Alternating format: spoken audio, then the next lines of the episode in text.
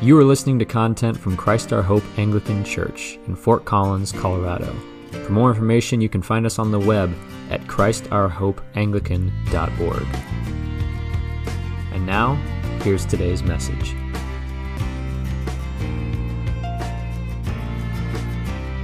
In our gospel reading today, we are witness to a strange moment. John is out baptizing people in the wilderness, calling people to come into the, the Jordan to bathe themselves in water as a sign of their repentance. And as he does so, Jesus comes up to him. And uh, with, among all those people who are watching, all these people who are coming to baptize, John says to Jesus, No, wait a minute, I shouldn't be baptizing you. You should be baptizing me. And perhaps he had heard from his mother the story of how when Elizabeth had met Mary while they were still pregnant, that he had leapt within the womb. He knew that Jesus is the one who was coming to fulfill him. Perhaps God just opened his eyes and he knew and saw that this was the Messiah, the Christ, the Lamb of God. But for whatever reason, he objected to Jesus being baptized. He said, You among all men do not need repentance. I need to be cleansed by you. But Jesus replied to him, Let it be so now, for it is right for us to, to do this so that we can fulfill all righteousness. Matthew is the only one of the gospel writers who records what John said, that records his objection here. Um, and it's one that is not quite clear exactly what it means.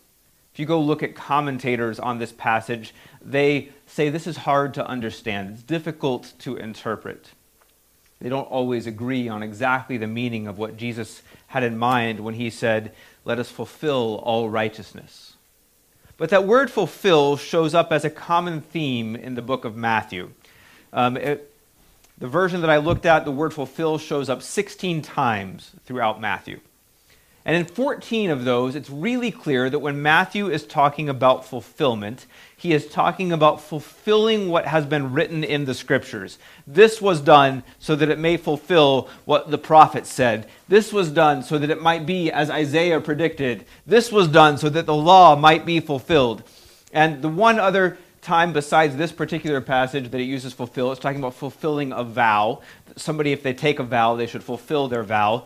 Um, but and here, with the way that Matthew uses the word fulfill and the fact that it points to the Old Testament and its realization in that present moment, we should probably understand that at least some of what Jesus had in mind was the fulfillment of scriptures, that he is fulfilling scriptures. And so, with that in mind, people look and say, okay, well, what scripture is he talking about?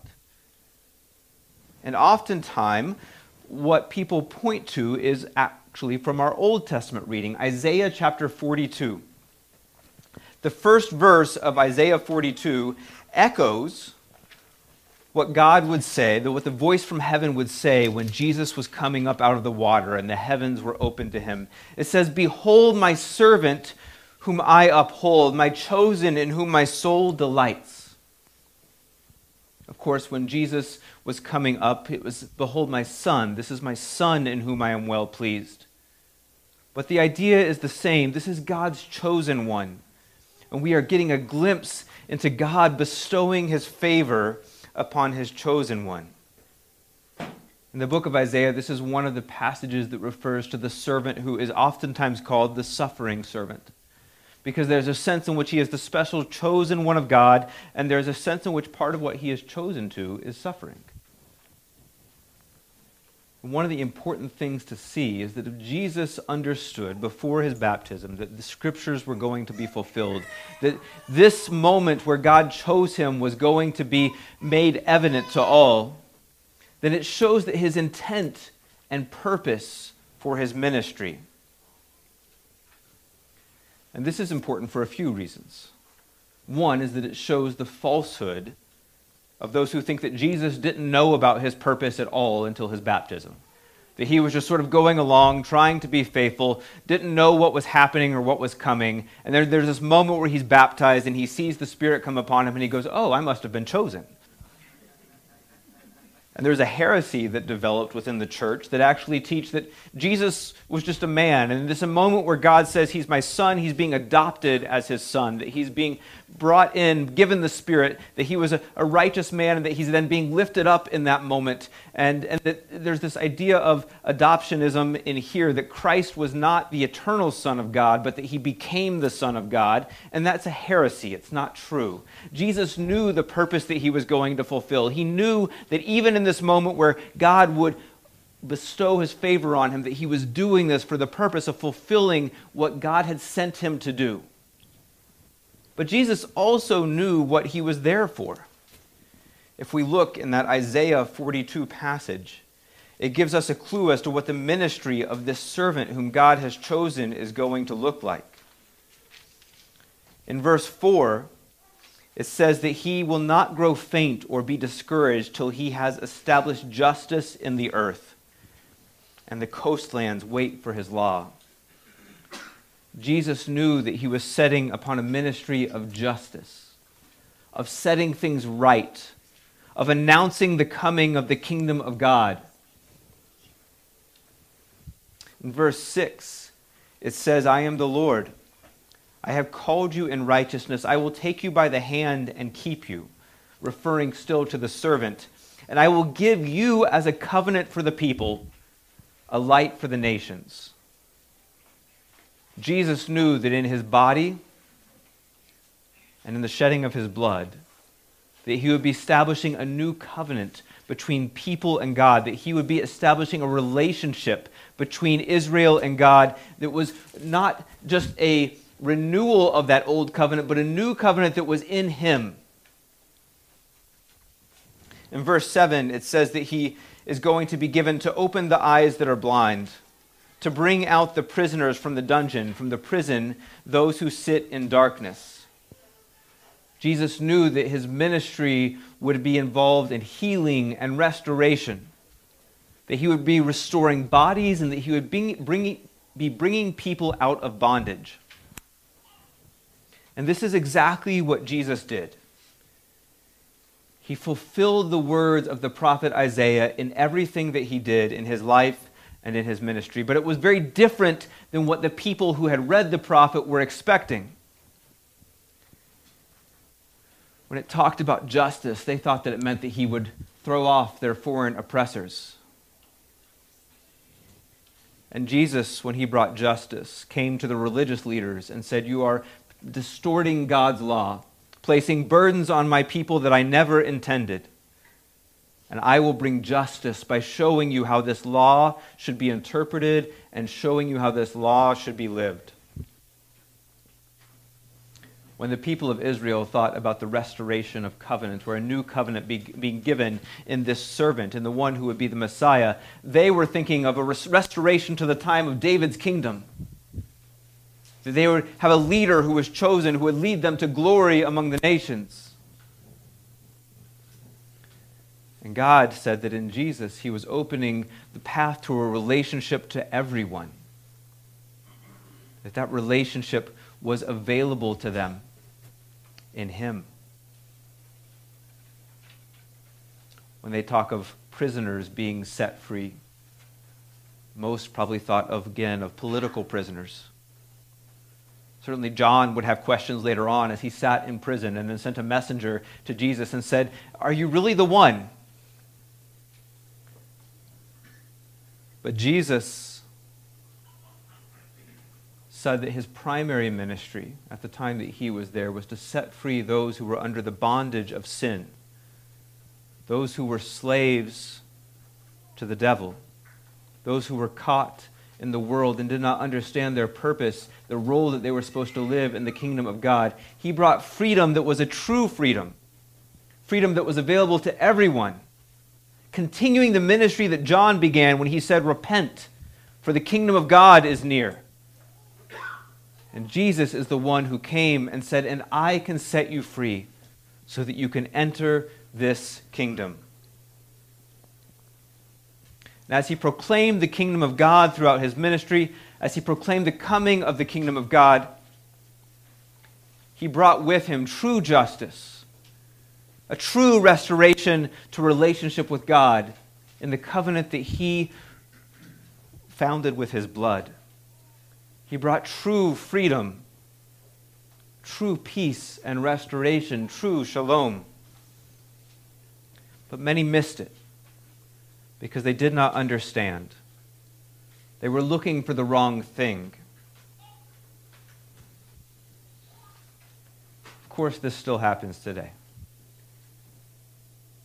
There are many people who would like and desire for God to come and bring restoration to our nation, restoration in our lives.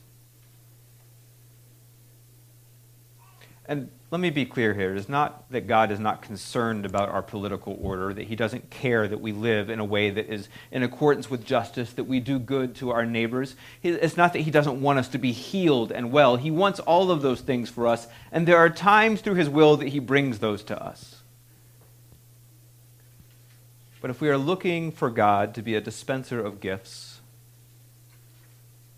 at our beck and call, giving us what we want, on our terms, we will often be discontent and unfulfilled.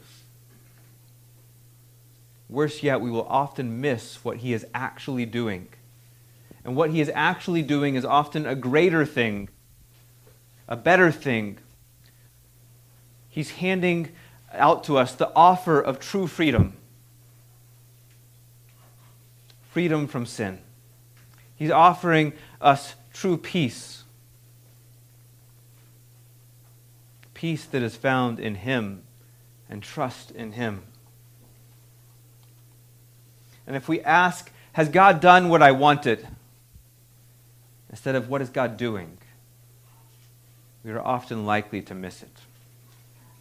Because Jesus is still bringing justice, Jesus is still bringing healing, Jesus is still bringing freedom, He is still bringing God's peace, the offer of relationship in Him and this is not just something that needs to be heard for those who have not yet accepted and followed Jesus, who have not yet accepted Christ.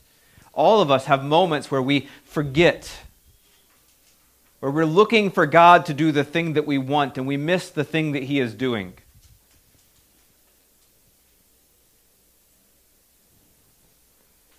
God is doing a new thing, a surprising thing. And are we paying attention? Do we see it? Or is it something that we're missing? But this is really only half of the story of what's going on, if even that, in this passage.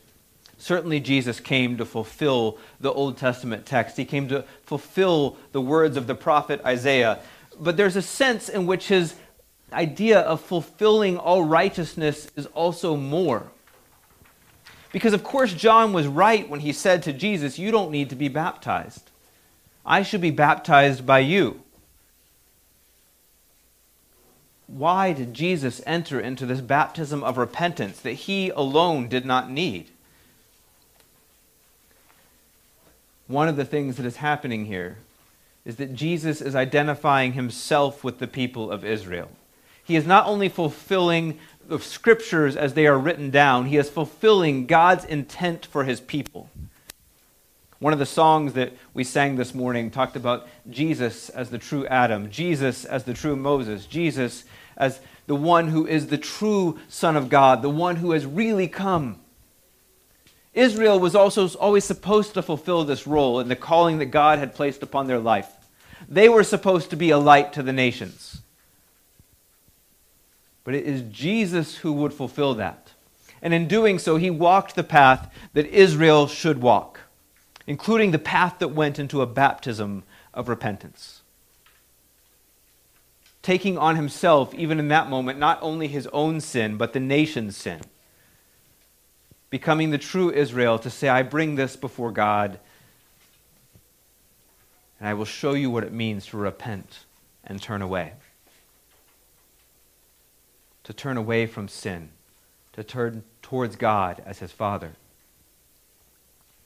And this, of course, was evidenced in the entire life and ministry of Jesus. It is this moment at his baptism that, that begins his public ministry. And as he walked among the people, as he interpreted the law to them, there was always this sense of astonishment, this sense of amazement at the authority that he had, at the relationship that he clearly had with the Father. And Jesus, in his doing this, is not just proclaiming his uniqueness, he is proclaiming to everybody, this is what you should be as well. He is the eternal Son of God. But it is proclaimed in Jesus that we are all to be adopted sons and daughters of God. That we are all to have the same rights to be able to call God Father, that we are all to have the same turning away from sin, the same living into the law, and that it is good.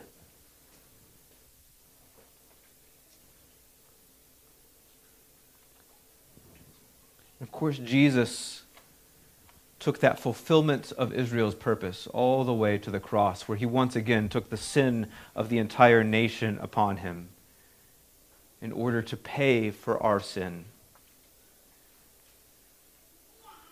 To be able to restore us to that relationship as sons and daughters. So that what we see fulfilled in Jesus could be fulfilled in us as well. That we could be called sons and daughters of God. That God could look at us and say, In you I am well pleased.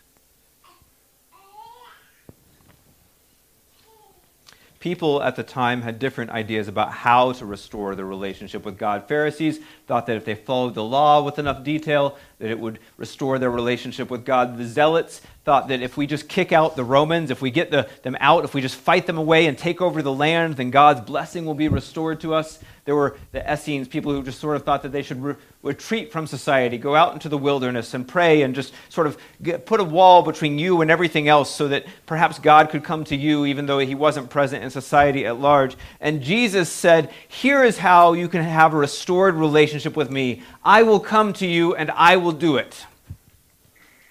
God said, I will come to you and fulfill the prophecies in my own person. Because in this moment as well, another thing that we cannot miss here is God revealing himself. In some traditions, this baptism and the, the feast that celebrates it is known as the theophany, which is theophany in general is a term that means the revealing of God.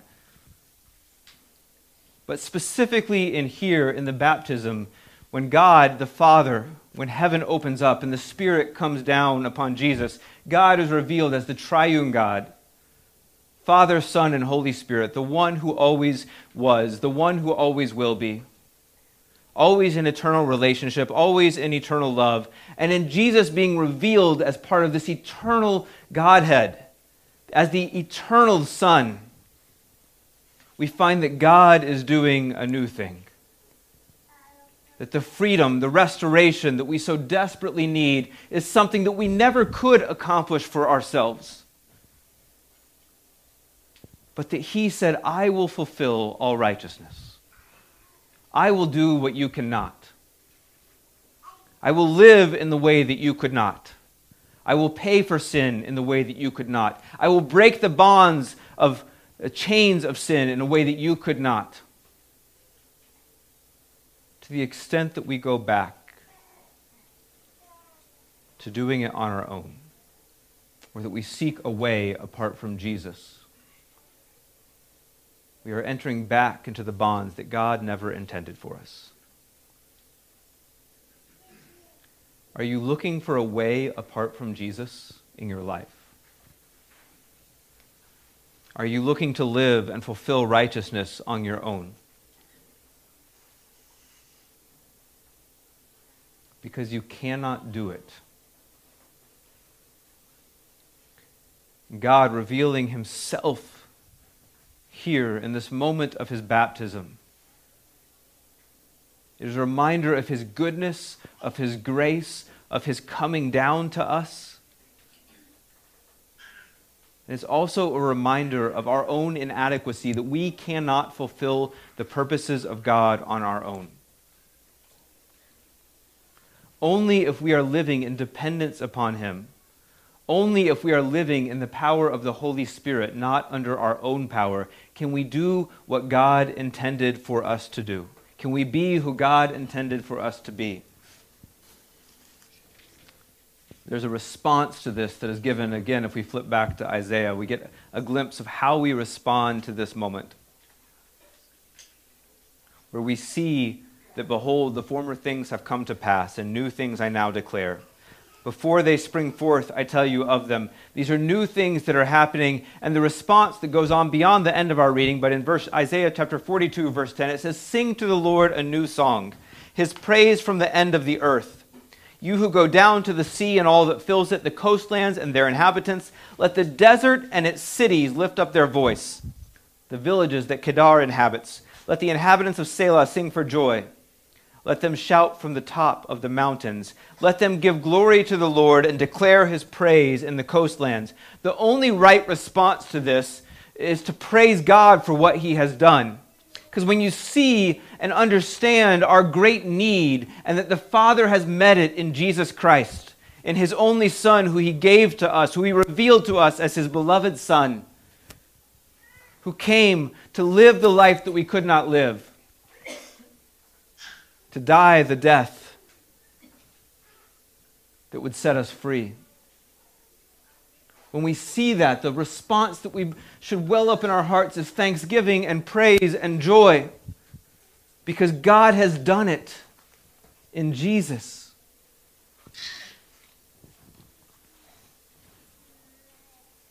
And also, we must heed his voice. Just as Jesus went to the baptism of repentance to show what it looks like to fulfill God's purpose. We must repent again and again and again, not just once, not just as the entry into life with God, but as the constant pattern of life with God, because we fall into sin over and over again. We must follow his example and his words. Repent, turn away from sin, because what is held out to you is something beautiful and good. God's word is Behold, you are my child, in whom I am well pleased. That's what he desires to speak over you, just as he spoke over Jesus. Live in dependence upon him. Understand that you cannot do it on your own. And oftentimes it is in the moments of our desperation where this word from God becomes most clear to us. When my dad was here over Christmas, we watched together uh, the first episode of The Chosen. I had seen it a while back, um, but I was introducing it to him. I thought that maybe it would be something that he would enjoy. And there's several threads that go along throughout this, this episode. Um, but one of them that really stands out, that's sort of the chief of this episode, is that they have Mary Magdalene. And they show her as a child, perhaps learning from the prophets, learning actually from a passage that is just after what we read today in Isaiah chapter 43 says, But now, thus says the Lord, He who created you, O Jacob, He who formed you, O Israel, fear not, for I have redeemed you. I have called you by name, you are mine. And it goes on and says, When you pass through the waters, I will be with you, and through the rivers, they shall not overwhelm you. When you walk through fire, you shall not be burned, and the flame shall not consume you. And as this story is told in this um, this television series that is looking at the life of those disciples who, who ended up depending upon Jesus and the life of Jesus himself. You can see the desperation in her life. She has heard this word as a young girl, but she has been used and abused as an adult. Men have used her for her beauty. Demons have taken up residence within her, and she is desperate, desperate for help. There is a moment where one of the Pharisees comes, somebody who is a holy man, to try to cast out those demons from her, and he just walks away afraid, unable to help her. She wonders what she could do. There's a moment where she walks up to the end of edge of a cliff, clearly considering taking her own life just to end the pain because she is desperate and sees no one who can help her. A bird flies up, and she takes it as a sign that something is happening. And she goes back to the local bar and just wants to try to drink to forget. Even that isn't enough. She walks away. She's walking out into the street when a man comes up to her and says, Mary. And throughout the show, she has gone by a false name. Nobody knows her real name. And she stops. And she turns. And it's the first time in the entire episode that Jesus appears. And what he says is, But now, thus says the Lord, He who created you, O Jacob, He who formed you, O Israel, fear not, for I have redeemed you. I have called you by name, and you are mine. This is what all of us are called to. To understand our desperate need, but that God has sent his only Son. He came to fulfill all righteousness. He was named the Son of God, revealed to us as the one who had been in eternal relationship with God, revealed as God Himself, who came to us so that he could call you by name. Will you listen to his voice? Will you understand that there is no other way? Do you understand the call to live the life that He has given you, the call to repentance, the call to dependence? That in Jesus there is fulfillment of peace and justice that there is restoration and healing. The good news that is given to us over and over again, that is revealed to us in this moment, is that we cannot save ourselves. You cannot save yourself. But in Jesus Christ, God Himself has come to save you. Listen to His call as He speaks your name.